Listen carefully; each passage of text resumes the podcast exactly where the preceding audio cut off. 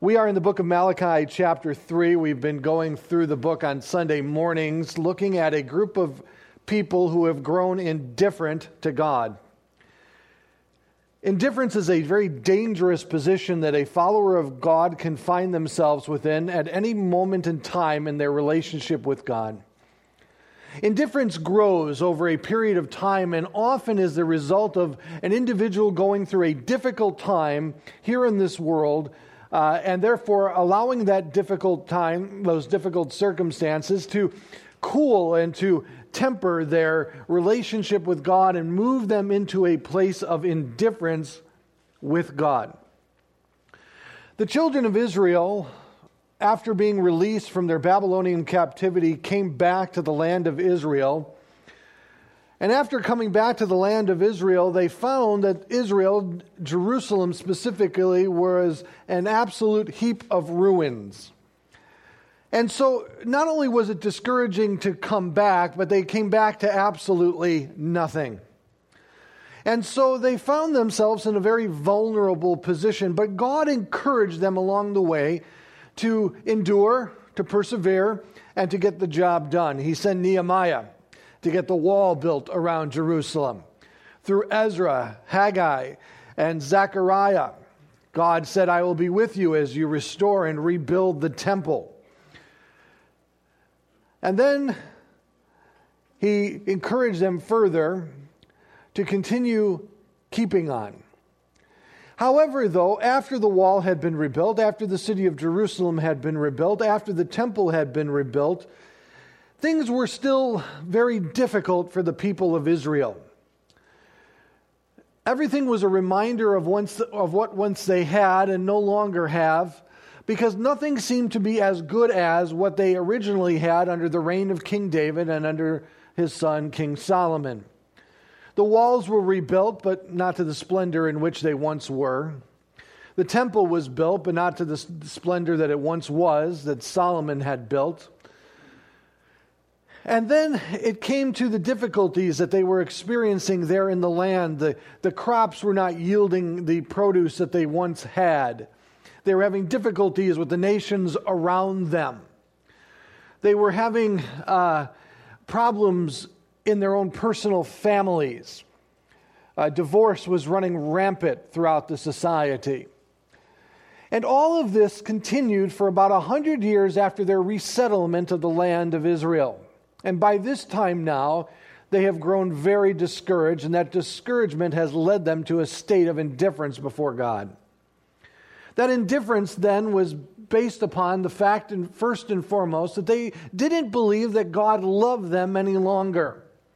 And that's the first thing that God addresses in the letter that Malachi uh, proclaims onto the people. He says, I have loved you. And then they respond, Well, how have you loved us? And he reminds them of his love towards them. And since they no longer believed that God loved them, they began to despise his name, no longer respect, reverence, or honor God in the manner in which he should. They began to offer uh, polluted offerings unto him. Instead of giving God the best in their sacrifices of their sheep and lambs and so forth, they gave God the leftovers. They gave God that which had no value. They despised his name. They didn't really care about it. And this indifference even played a part in their own personal lives in, in regards to their families where Jewish men were divorcing their Jewish wives and marrying into wives of Gentile nations around them in hopes of furthering their personal wealth. Uh, gaining places of prominence and position within the nation of Israel itself through these allegiance created through these marriages. And yet they still weren't happy Uh, they weren't satisfied. They still were greatly discouraged. And though they were going through the motions with God, God saw their heart. And God saw that their heart was far from Him. And so He sends the prophet Malachi to them to try to draw them back to a heart of love for God. Throughout each and every prophet of the Old Testament, you will find that there is a portion of that prophet's writing in which God gives them the opportunity to come back to him. It's an appeal, it's a it's a invitation. Why don't you come back to me? Why perish when you can live? Why suffer any longer when you can prosper with me, he says throughout the Old Testament to his people. And here this morning, we come to that place in Malachi where God is now giving them the invitation to come back. Won't you return to me? For their last petition against God, their last complaint was one of the things that they believed that they were lacking that also resulted in their lack of uh, prosperity was the coming of the Messiah. And, and God says the Messiah is coming and a forerunner will precede him. And then you will see that I will follow that forerunner.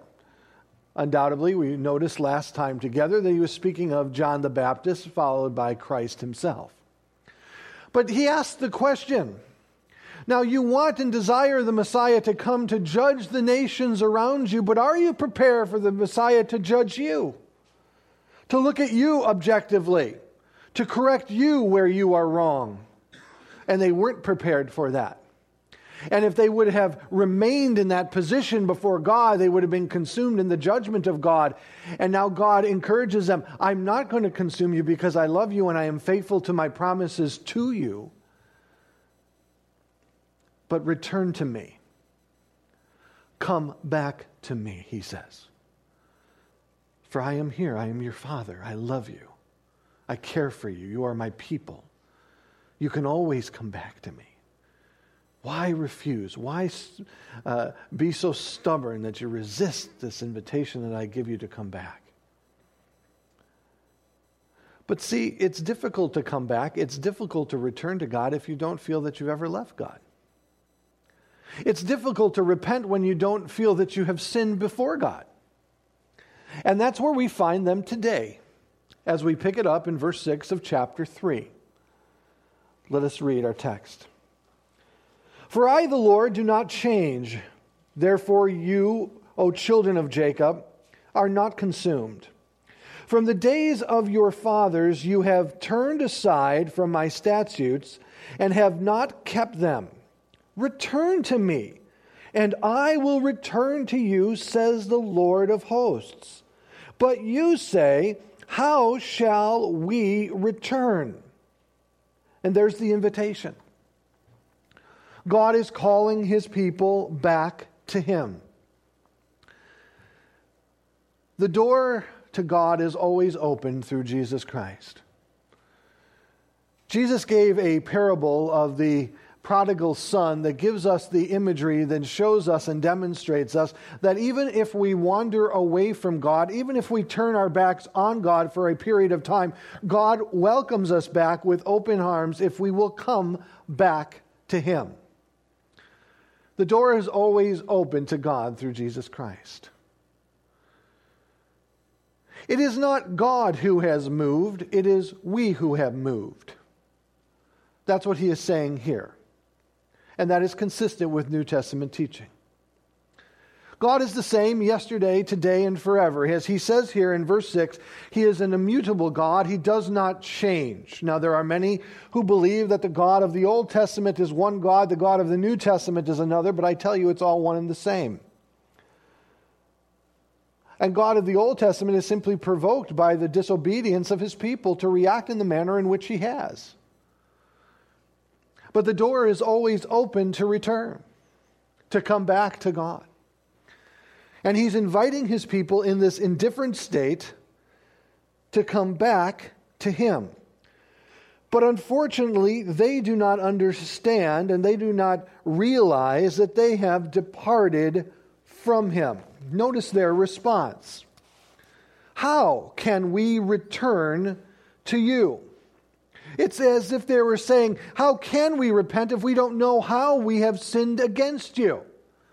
But God says very clearly that from the very beginning, You've turned aside. You've gone sideways on every statute I've ever given. And the word statute means laws, directions, commands, um, and so forth. Whatever I've said, you've done just the opposite. if you're a parent, you know that all too well. The moment you tell your child not to touch something is the moment they go after it. Now, don't touch this. Ah, I gotta have it, you know. Or you tell them, you know, do this. And it's, they won't do it for nothing. The children of Israel were the same way throughout their entire relationship with God. Whatever God told them, they wanted to do the opposite. He says, From the very beginning, you have been like this. You have gone sideways from me. Now return to me. But again, we are reluctant to do so if we feel as if we have, we have always been there, that we are in that same place and position before Him, that we haven't wandered away, that we haven't turned our backs on Him, that we haven't backslided, backslid in some way, some form, in some uh, condition. We're going to be reluctant to return to Him.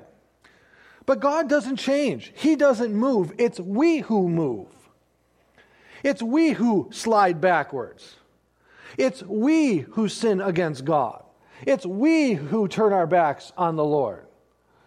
For the New Testament writer told us clearly in James 4 8 through 10, he says, Draw near to God, and he will draw near to you. The first component of that is you drawing near to God, you coming back to God, you turning towards God. And then he goes on, Cleanse your hands, you sinners, and purify your hearts, you double minded. Be wretched and mourned and weep. Let your laughter be turned to mourning and your joy to gloom. Humble yourself before the Lord, and he will exalt you. It's an invitation to come back to him because we have left him. When the prodigal son left with his inheritance, let us understand that the father remained in the same place where he could always be found. The father did not move after the child left. He was right where he always was to allow his child to return to him. So this invitation is given, but they respond here in verse 7 For how shall we return? Well, we don't know what we have done. Really? He's been addressing that point from the beginning of the, of the letter. But God says here now clearly, Oh, you don't know? Okay, I'll tell you. Verse 8 Will man rob God? Seems impossible. Yet, he says, you are robbing me. But you say, How have we robbed you? I will tell you that I am convinced that once a person enters that vulnerable position, that dangerous position of indifference before God, they become blind to their own reality. God says very clearly, Will man rob God? Is it possible for man to rob God? And yet you have robbed me. Well, how? How, how have we robbed you, God? That's an impossibility. Well, no, it's not. And God will show us in a moment how they have robbed him. But let us take for um, let's take a moment to consider this fact. The basic act or crime of robbery means that something has been taken away from someone in, in whom which that is owned and taken by another who does not own it, right? Basic element of robbery. So he is saying to us that there is something that God owns that we are taking from him. Oh, that's interesting. What is it possibly that God owns that we are keeping for ourselves instead of returning to God? you gave away the punchline. In God's case, Psalms 24, 1 through 2 tells us, The earth is the Lord's and the fullness thereof the world and those who dwell therein, for he has founded it upon the seas and established it upon the rivers. Answer to the question everything belongs to God. Hebrews 2:10 tells us, "For it was fitting that he, for whom and by whom all things exist, in bringing many sons to glory, should make the founder of their salvation perfect through suffering." Notice what he, the Hebrew writer says in the New Testament, conveying the same truth that the psalmist wrote, "For whom and by whom all things exist." Psalms 89 11. The heavens are yours, the earth also is yours, the world and all that is in it. You have founded them. And then Paul, quoting 1 Corinthians 10:26, states very clearly, "For the earth is the Lord's and the fullness thereof," meaning everything belongs to God. Now, what does that mean for you and I? If everything belongs to Him and He gives things onto us, what does that make us as individuals under the care of God's instruction? The technical term would be the term steward. We become a steward of all that God has blessed us. And this is what the New Testament teaches that all that we have has been given to us by God, and therefore we are mere stewards of what God has given us. 1 Peter 4 10 through 11 reads, And as each has received a gift, use it to serve one another as good stewards of God's various grace. Whoever speaks as one who speaks the oracles of God, whoever serves as one who serves by the strength that God supplies, in order that in everything God may be glorified through Jesus Christ. To him belong glory and dominion forever and ever. Amen. Meaning that all that we have, we have been given by God, and now we are to use for the glory of God. And this was true in the Old Testament also. And God said to his people that out of what I give you, I require a tithe back, a tenth of that back. Look with me in verse uh, 8. Will man rob God? Yet you are robbing me, he says. But you say, How have we robbed you? In your tithes and contributions. The children of Israel were instructed that out of everything God had blessed them with individually, personally, and as a nation, 10% of it should go back to Him. And that way, the Levitical priests could be supplied and provided for. Therefore, they did not have to work, but they could uh, be about the God's business, uh, ministering to God and ministering to the people, uh, etc. It also allowed for the tribe of Levi, so the priests' families, to again devote themselves to the work of God. This is the way God constructed and designed the nation of Israel to work. 10% of this, whatever was given, was then taken unto the Lord. There was an annual tithe that was given each and every year, Numbers 18 21 through 24. And that tithe was a t- 10% of the annual contributions in which God provided for the people. And then a tenth of that offering went, therefore, for the um, uh, to sustain and to provide for the Levitical priests there in the temple. Numbers 18, 25 through 32.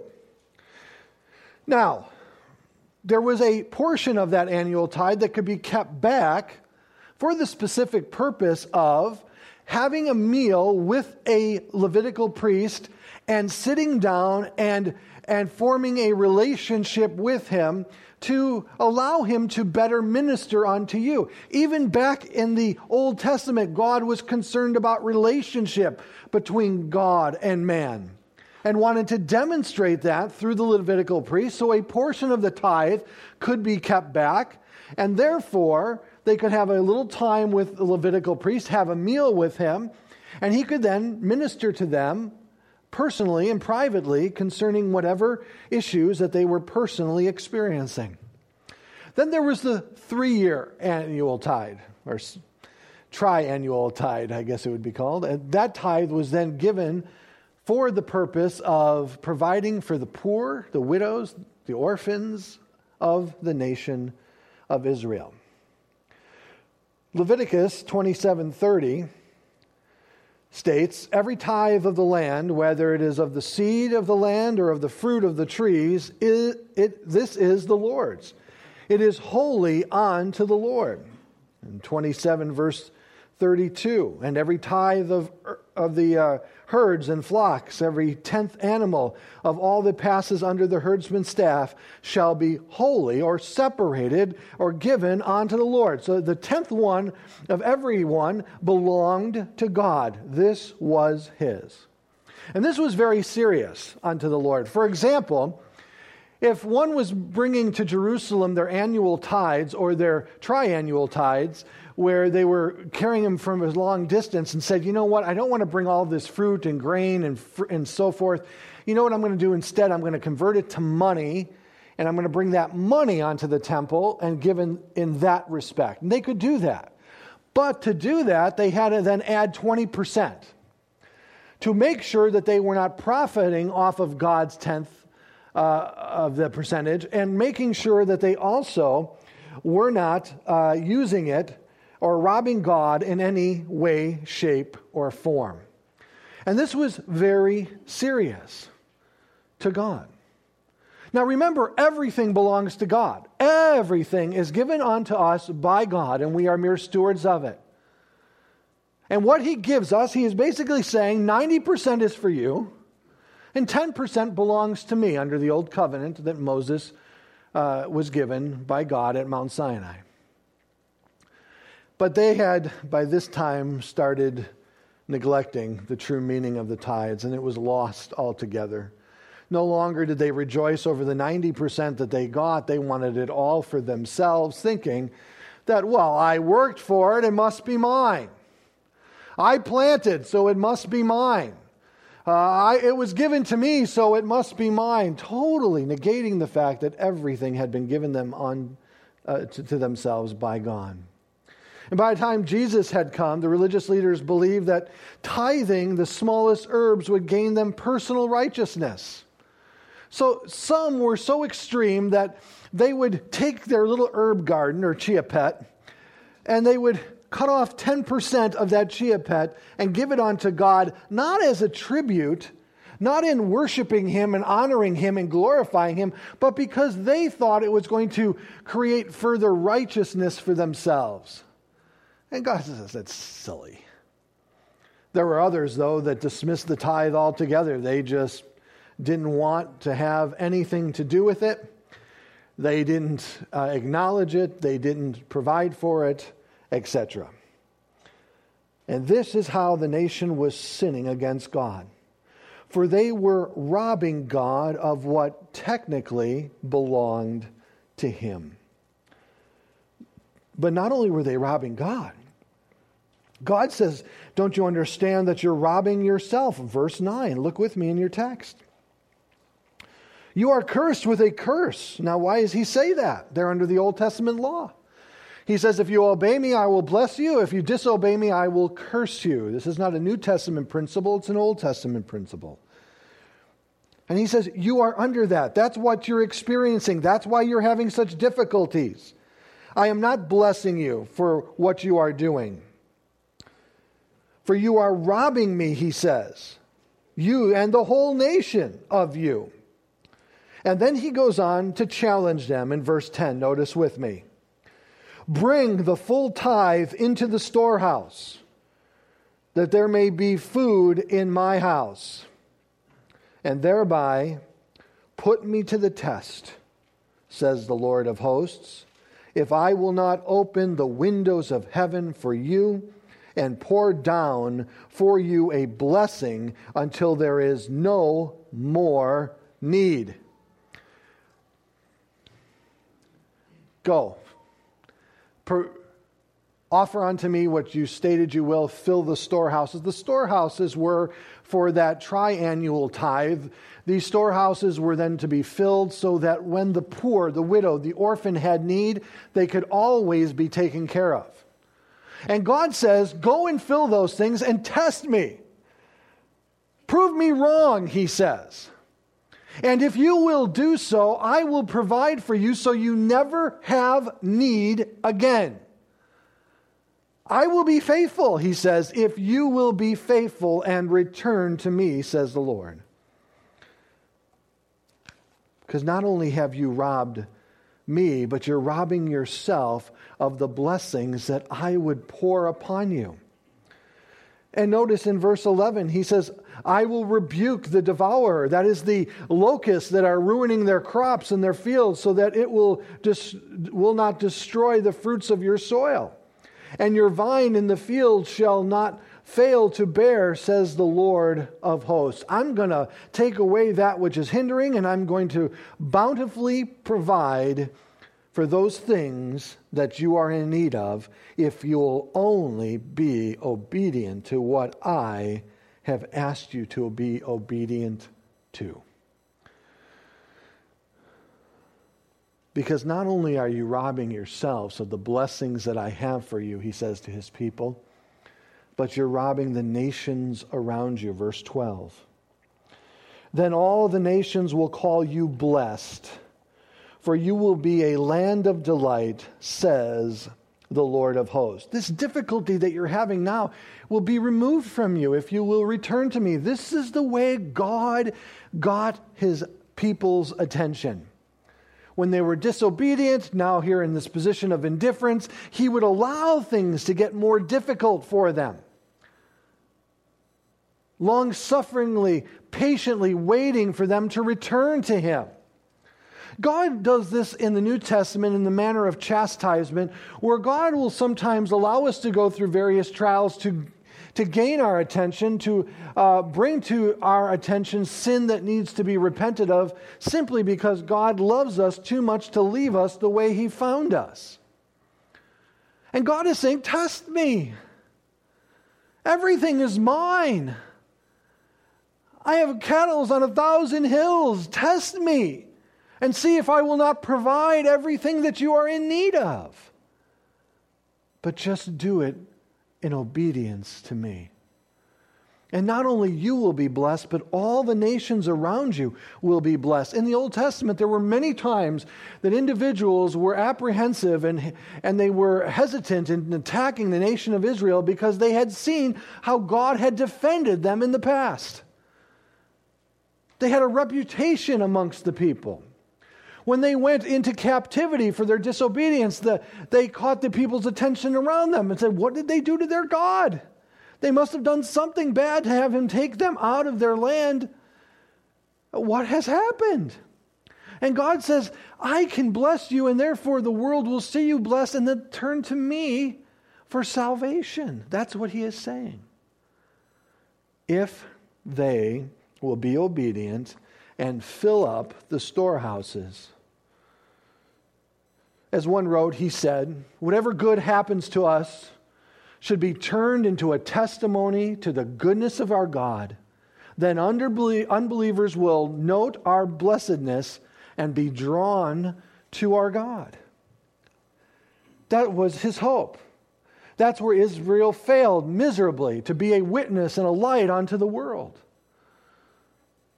And God says, Test me to see if I will not provide for you. Within this attitude of the resistance of giving God what was rightfully His, we find other sins also entangled within this disobedience. Undoubtedly, the people had become selfish and greedy. It was all about them. They believed that everything that they had was theirs and they had no obligation to God whatsoever, and therefore they did not give what was rightfully His. It's obvious that the people were not trusting the Lord to provide for them, feeling that they could not give and still have enough for themselves. They didn't have the faith and the trust in God. Even though throughout the Old Testament, God had always been faithful to his people. Always. It was only their disobedience that provoked him to wrath, to provoke him to judgment, eh, etc. But God was always, always faithful to his people and is today. The people were not giving their best, they were withholding that for themselves. They did not believe that God desired, or deserved, I should say, their best. And so whatever was left over is what he received. The people were giving begrudgingly and half heartedly. They had no sincere desire to give or to serve the Lord, but rather only to fulfill their own personal obligations. No longer did they see God as the one who governs their personal lives.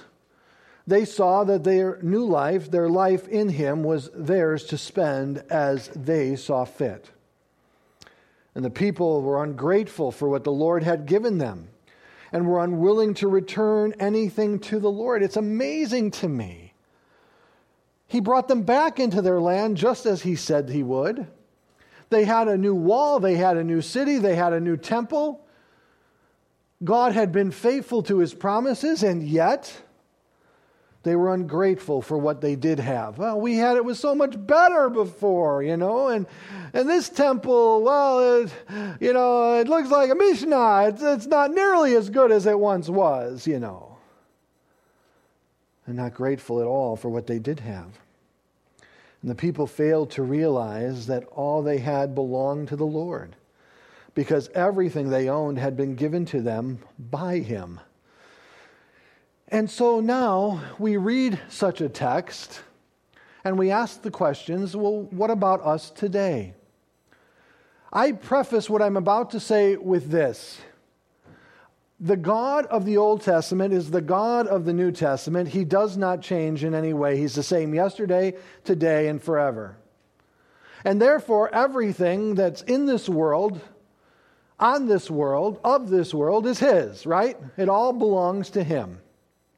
I find myself a mere steward of what God has blessed me with. When it comes to my marriage, I see my wife as a blessing from the Lord, and therefore I should treat her accordingly. My daughter, I see as a blessing from the Lord at times. And I treat her as such and raise her accordingly as the scriptures instruct me to. The home that I have, I see as a blessing from the Lord. When Dina and I were getting married and we were trying to purchase a home, we kept bidding on places and getting overbid by others at that time. And we finally settled on the place that we have currently today.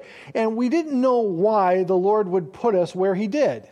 Now, it was halfway between her parents' house and my parents' house, so that was convenient. But long term, we didn't understand why God put us where He did. But you know what? God did. Because of the home in which He provided for us and the minimum mortgage payment that we were required to pay, it allowed me to go full time as your pastor here at this church. See, God knew from the beginning. He says, I'm going to bless you with this place. And uh, you're not going to understand it at first, but I understand it. And therefore, we were able to serve you in the capacity that we do today because of the minimal overhead expense that we have. And God is so good. Everything that He's given me is His. When it comes to my finances, here's where Christians make mistakes. They don't see themselves as stewards of what God has given them. Now, I want to again preface this by stating you know how we approach finances here at this church. We do not beg, we do not solicit, we do not put a money mometer behind us, unless it's for my Christmas present. We allow you to be led by the Holy Spirit in your giving.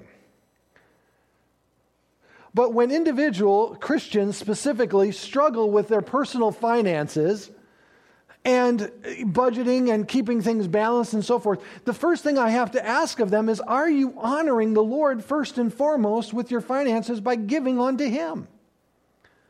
And often I discover they're not. Well, if you're not right with Him in this way, how do you expect to be right with Him in every other way? It's an act of worship giving unto God. It shows that every aspect of my life has been submitted to Him as the Lord of my life. As I worship Him in my singing, as I worship Him in my service, as I worship Him in my reading and my prayer, uh, I worship Him with my giving. And all of this being said, I now conclude with this statement. I believe that Christians should be the most generous people in the world today.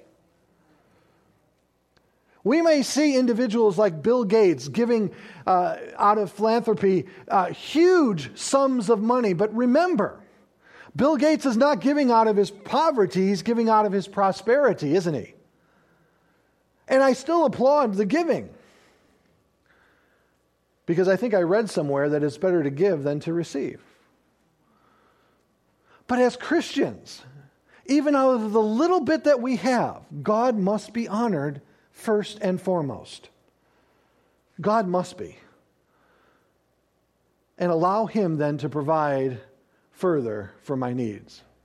Now, I believe that we should live within our means. And I know that's hard in our society and in our, in our country today. Credit is readily available for everybody at any moment, at any time. You can't go anywhere without getting another offer of credit for some reason, some way. Even now, going to 7 Eleven, I can buy a Slurpee on time. Don't have enough money for the Slurpee? 10 cents down now, 10 cents a week, and that Slurpee will be yours. I'm kidding, of course, but it's become that easy A year ago, I went to buy a new car because I desperately needed one, and that uh, my daughter was going to need a car. And, well, of course, I'm not going to give her the new one. I'm taking that. Um, and I went in and I called Dina, and she was at work. I said, I'm going to go in. I got an hour. I'm going to go look at some cars and check it out and so forth. And so I went and I shopped, and a, a brother who worked at the dealership was helping me with the process.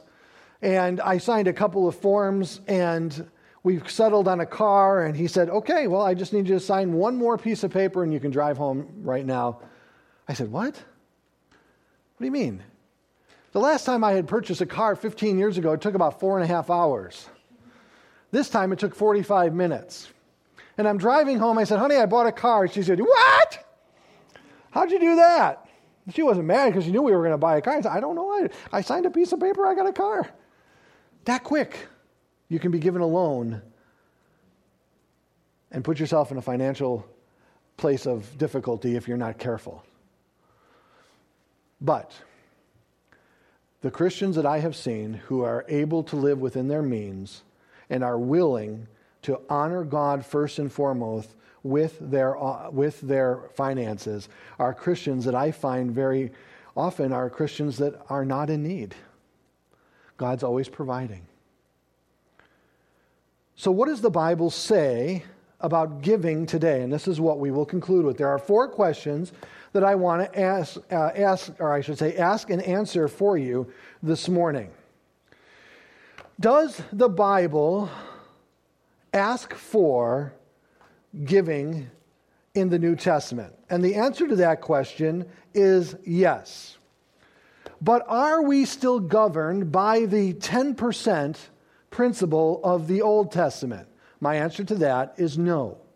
Tithing is an Old Testament principle. It is only found two places in the New Testament. It is found in Matthew 23, 23 and 24, where Jesus rebukes the Pharisees and says, Woe to you, scribes and Pharisees, hypocrites, for you tithe mint and dill and cumin and, ha- and have neglected the weightier matters of the law, such as mercy and faithfulness. These ought to have been done without neglect, without, excuse me, without neglecting the others. You blind guides straining out a gnat and swallowing a camel. They were still under the law. Tithing was prescribed to them, and so forth.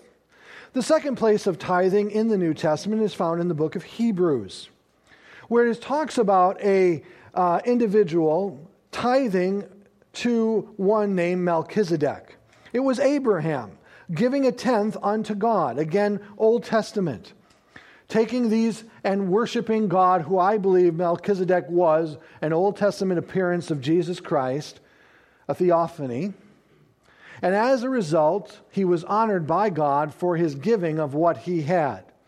But these are the only two places in the New Testament that tithes are talked about. I do not believe that we are governed any longer by the 10% principle. Now, that being said of the law,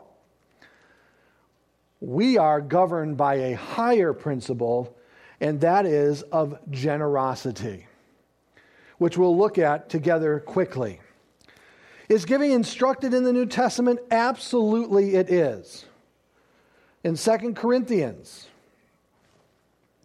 2 Corinthians chapter 9 verse 7 each one must give as he has decided in his heart not reluctantly or under compulsion for God loves a cheerful giver God wants you to give so willingly so cheerfully that the word cheerful there in the Hebrew and Greek is actually hilarious that you love giving unto God, that it brings you such joy to give unto God. So, am I saying to you this morning that if you cannot give in that regard, in that way, that you should not give to God? Yes, that's what I'm saying. Because it does you no good. Well, good, I'm off the hook. No, no. No, no. See, God wants to change your heart. Your heart's wrong already. You're just like those indifferent in the book of Malachi. That's not an excuse. Well, I'm not giving cheerfully, so therefore I won't give it all. Oh, come on, pal. Come on, wake up. And the reason being is because, again, God is a very generous God, and we should be the most generous people in the world today. So on the first day, 1 Corinthians 16:2, which is Sunday, and the first day of the week, each of you is to put something aside and store it up as he may prosper, so that there will be no collection when I come. The early church made it a practice that giving was given every week there in the church, and some was set aside for this collection in which Paul is gathering to take to Jerusalem. What is the standard for giving? What is the proportion of giving? It is no longer 10%, but notice as Paul says here, it, has, it is as you prosper. So it should be in conjunction with what God has blessed you with. See, I don't believe someone who is blessed with $100 million should tithe 10%. If someone is blessed with $100 million, they should tithe 50%. Because if they can't live on $50 million, then the problem's with them. Right? But be generous in your giving. It's not the amount, it's in the proportion of what God has blessed you with. Is 10% maybe a good place to start? Sure, but I would say, out of that heart of generosity, pray and ask the Lord, Lord, what would you desire? It's all yours, anyways, Lord. You want me to write a check? Well, how much, Lord? Because I want to further what you're doing. The money that you provide here at this church, as you see, we live very modestly. 20 years as a church, we're still debt free. If God doesn't provide it, we don't do it. Because God says, I'll provide every one of your needs. And if He doesn't provide it, I guess we don't need it. But that being said, we have this instruction of giving in proportion to the way God has prospered you.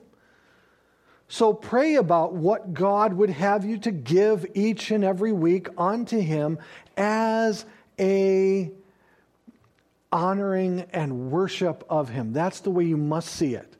You must see your giving as worshiping God. Now, is there a blessing in giving unto God in the New Testament? The answer is yes. I have a personal phrase that I operate under, and that is I can never outgive God. I can never outgive him. He's very generous. I have seen God provide so many different ways at so many different times uh, to prove himself, to show himself so great. It's incredible. You know, often when Dina and I, when we first started, you know, we were making very little money here at the church and we were relying more and more upon God. And as we were going through ministry, as many of you remember, she got pregnant within two or three years of us starting the church. We did not have traditional health insurance at that time and, and so forth, and so we had to pay cash for everything as we went. And as we were paying cash as she was going to her doctor over the course of the nine months, we would bring a little bit of money in each week, and he was more than willing to work with us and so forth. And one particular uh, uh, day of her appointment that she had in the afternoon, we realized that we were $100 short. And we're like, oh Lord, I don't know what we're going to do. We're $100 short, and we need to bring this money in to keep current with the doctor. And so we prayed. And I came out to the church and I did some work out here. And then she was at home, and as she was going through things as she was cleaning and so forth she noticed a album a photo album of our wedding and she got a little nostalgic and she wanted to remember how good i used to look and so she opened up the album and she started looking through it and at the back of the album there was a card that we had not opened for our wedding and she opened the card, and in, the card was one crisp $100 bill that God had put in there just when we needed it. He, he's just so far ahead of the game, isn't he? He's just, you can't tell, oh Lord, I'm surprised by this. And God says, I'm not. I can handle it. Don't worry about it. And over and over and over and over and over again. I'll never forget, there was one particular Sunday here at the church that we needed uh, we we had we needed about four thousand dollars to make the bills for the month, and we had about two hundred and forty six dollars in the bank. And I said, "Oh Lord, you know, if you could only maybe provide two thousand, and then maybe we can stay current on a couple and so forth." And so I we just took it to the Lord and we prayed and said, "Lord, this is your church and whatever you want to do and so forth." And Lord, we want you we want to be a good witness. We want everything, Lord. So if you can provide 2,000, we would be so, so grateful. Well, we went and counted the offerings that Sunday, and unfortunately, God did not provide $2,000. He provided seven. And no one knew about it except us and God. What, what does God have that He cannot give us? Why should we not honor Him with all that He has given us? If you will, turn with me to 2 Corinthians chapter 9, verses 16 through 15. Is there a blessing in giving? Jesus said in Luke 6:38, he says, "Give and it will be given to you. Good measure, pressed down, shaken together, running over, will be put into your lap. For with the measure you use it, it will be measured back to you. But this is God's promise to us. In 2 Corinthians 9 6 through 15, governed by generosity and giving in proportion to our prosperity, meaning however amount God has given us, he writes, the point is this Whoever sows sparingly will also reap sparingly. So if you plant a little, you're only going to get a little back. And whoever sows bountifully will also reap bountifully. It's a simple matter of principle. If you just sow a few little seeds, you're just going to get a few little plants. If you sow further, you're going to get much more. Now, some have turned this and made it a catapult into uh, soliciting giving, saying, Look, if you give 10%, God's going to give you 100%. We are not making that claim or statement. What we are saying is that God sees, and He sees your heart. And if you will be generous, you will never outgive God, and His generosity towards you will always be focused. Verse 7 Each one of you must give as he has decided in his heart, not reluctantly or under compulsion for God loves a cheerful giver. And God is able to make all grace abound to you. What is He not able to give you? So that you, I'm sorry, so that having all sufficiency in all things at all times, underline that, you may abound in every good work, as it is written. He has distributed freely, He has given to the poor, His righteousness endures forever. He who supplies seed to the sower, and bread for food will supply and multiply your seed for the sowing and increase the harvest of your righteousness. You will be enriched in every way, to be generous in every way. That's the purpose of the enrichment, which though uh, through us will produce thanksgiving to God. For the ministry of this service is not only supplying the needs of the saints, but is also overflowing in many thanksgivings to God. Not only are they blessed because of what you're providing, but the testimony in which you're pro- uh, providing also. By their approval of this service, they will glorify God because of your submission that comes from your confession of the gospel of Christ and the generosity of your contribution for them and for all others, while they long for you and pray for you because of the surpassing uh, grace of God upon you. Thanks be to God for his inexpressible gift. Read that over and over and over again. Quickly, I want to give you four things that keep us from being the generous people that God wants us to be. Because it's not God, He's generous as all get out. It's us. Number one, we forget that we are mere stewards of all that God has for us that what we have does not belong to us. We are mere stewarding it, managing it for God. Number two, we are, angry, uh, we are angry in the manner in which the churches abuse money today. And to that I say amen and amen. I understand that there are many churches that make people feel like they are mere means to an end that you are just their constant pocketbook, providing and giving for their programs, their wants, their things, and so forth. And you don't see the correlation between your giving and worshiping God through your giving and the manner in which the church uses the money for His glory. I get that. Okay, there are too many CEOs in the pulpits today. There are too many individuals that see individuals just with dollar signs. I'm allergic to them too just with dollar signs amongst their heads. You know, when I see you, I, I don't see, you know, oh, they give this much and they give that much and they don't give anything. I don't see you as that. But many churches do, unfortunately. So people don't know what they're giving to anymore, and they see the abuse of the money, or they see money being uh, scandalously used for things that are inappropriate. I understand that. I get that. But that's not God. That's not on God. That's on us, right? Number three, a lack of faith. But you just don't understand. It's like, you know, after I get all my bills paid, I have absolutely nothing left over. Start over. Start over. Cut back on whatever you need to cut back on and put God first instead of last each and every month.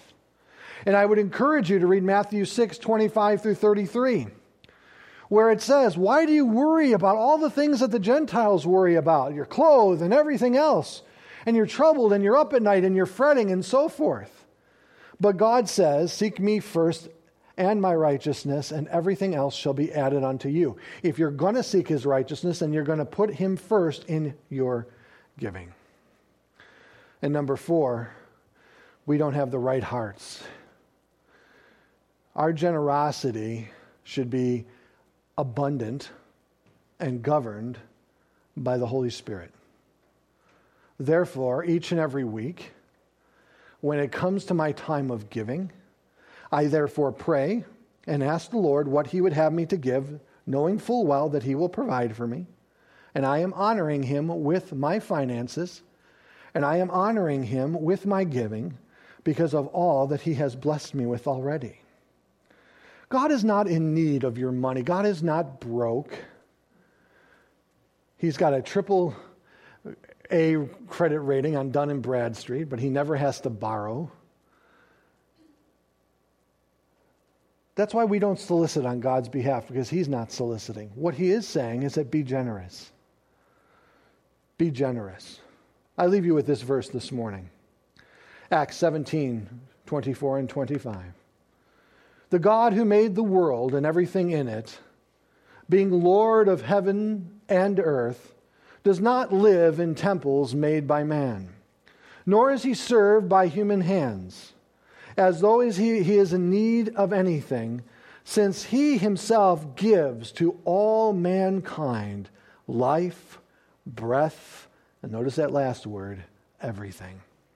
It all starts with him. It all starts with him.